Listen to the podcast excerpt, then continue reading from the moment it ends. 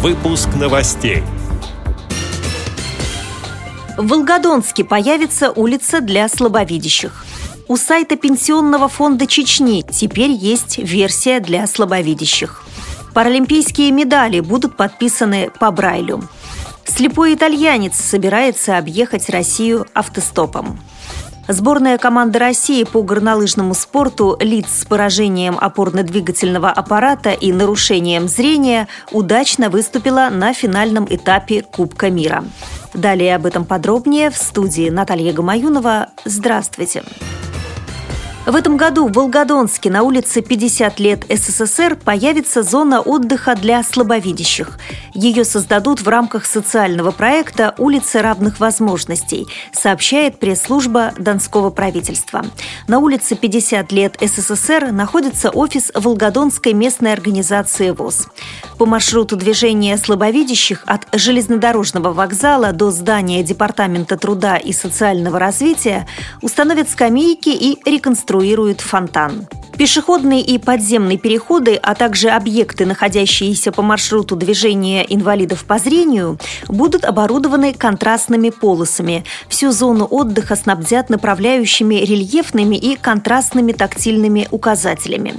Сегодня создание безбарьерной среды для людей с ограниченными возможностями здоровья является одной из важнейших социальных задач, заявила министр труда и социального развития региона Елена Елисеева. Решать ее нужно и в каждой отдельно взятой территории, и в области в целом. Пенсионный фонд Чечни разработал специальную версию своего официального сайта для людей с ослабленным зрением. Новая версия дублирует информацию ресурса, но отличается специальными настройками, с помощью которых на странице можно увеличить шрифт, изменить его цвет и фон.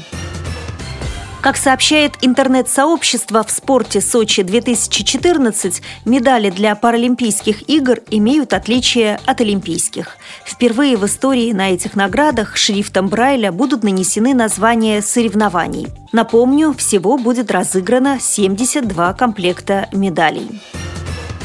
Итальянец, потерявший зрение в 2009 году после неудачного прыжка с парашютом, собирается объехать Россию автостопом. 28-летний Алессандро Бордини уже побывал во многих странах Азии, Африки, Океании и Восточной Европы. О своем плане покорить Россию он объявил на техническо-дизайнерской конференции TED в Вероне, посвященной простым идеям, способным улучшить жизнь человека. Бордини отметил, что улыбка и оптимизм помогают помогают выбраться из любой ситуации в жизни. Мужчина планирует вылететь в нашу страну уже в марте. Судя по его страничке Facebook, путешествие он начнет из Москвы. Точный маршрут пока держится в тайне. Молодой человек планирует путешествовать в одиночку, взяв с собой только рюкзак и белую трость. Примечательно, что некоторые итальянские СМИ ошибочно сообщили, что в качестве помощника он возьмет с собой собаку-проводника. Однако путешественник отметил, что собаки у него никогда не было, но сказал, что не откажется, если ему ее подарят. С 24 по 27 февраля сборная команды России по горнолыжному спорту лиц с поражением опорно-двигательного аппарата и нарушением зрения завоевала 5 золотых, 2 серебряных и одну бронзовую медали на финальном этапе Кубка мира в итальянском городе Тарвисио. Соревнования проходили в дисциплинах скоростной спуск и суперкомбинация, а именно супергигант и слалом. Россиянки Александры Францевой, спорт слепых, ведущий спортсмен Павел Заботин удалось взять золотые медали во всех трех видах программы, опередив спортсменку из США Даниэль Умстед в каждом заезде более чем на 25 сотых секунды. Две золотые и серебряную медали завоевала Инга Медведева, выступавшая в категории «стоя». Став сильнейшей в двух заездах скоростного спуска, Инга незначительно уступила в суперкомбинации, взяв серебряную медаль.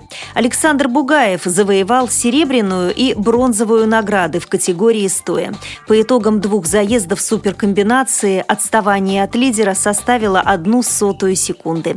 Мария Популова также завоевала награду в суперкомбинации среди спортсменок, выступавших в категории стоя, став третьей по итогам двух заездов. При подготовке выпуска использованы материалы информационных агентств и интернет-сайтов. Мы будем рады рассказать о новостях вашего региона. Пишите нам по адресу новости собака ру. Всего доброго и до встречи!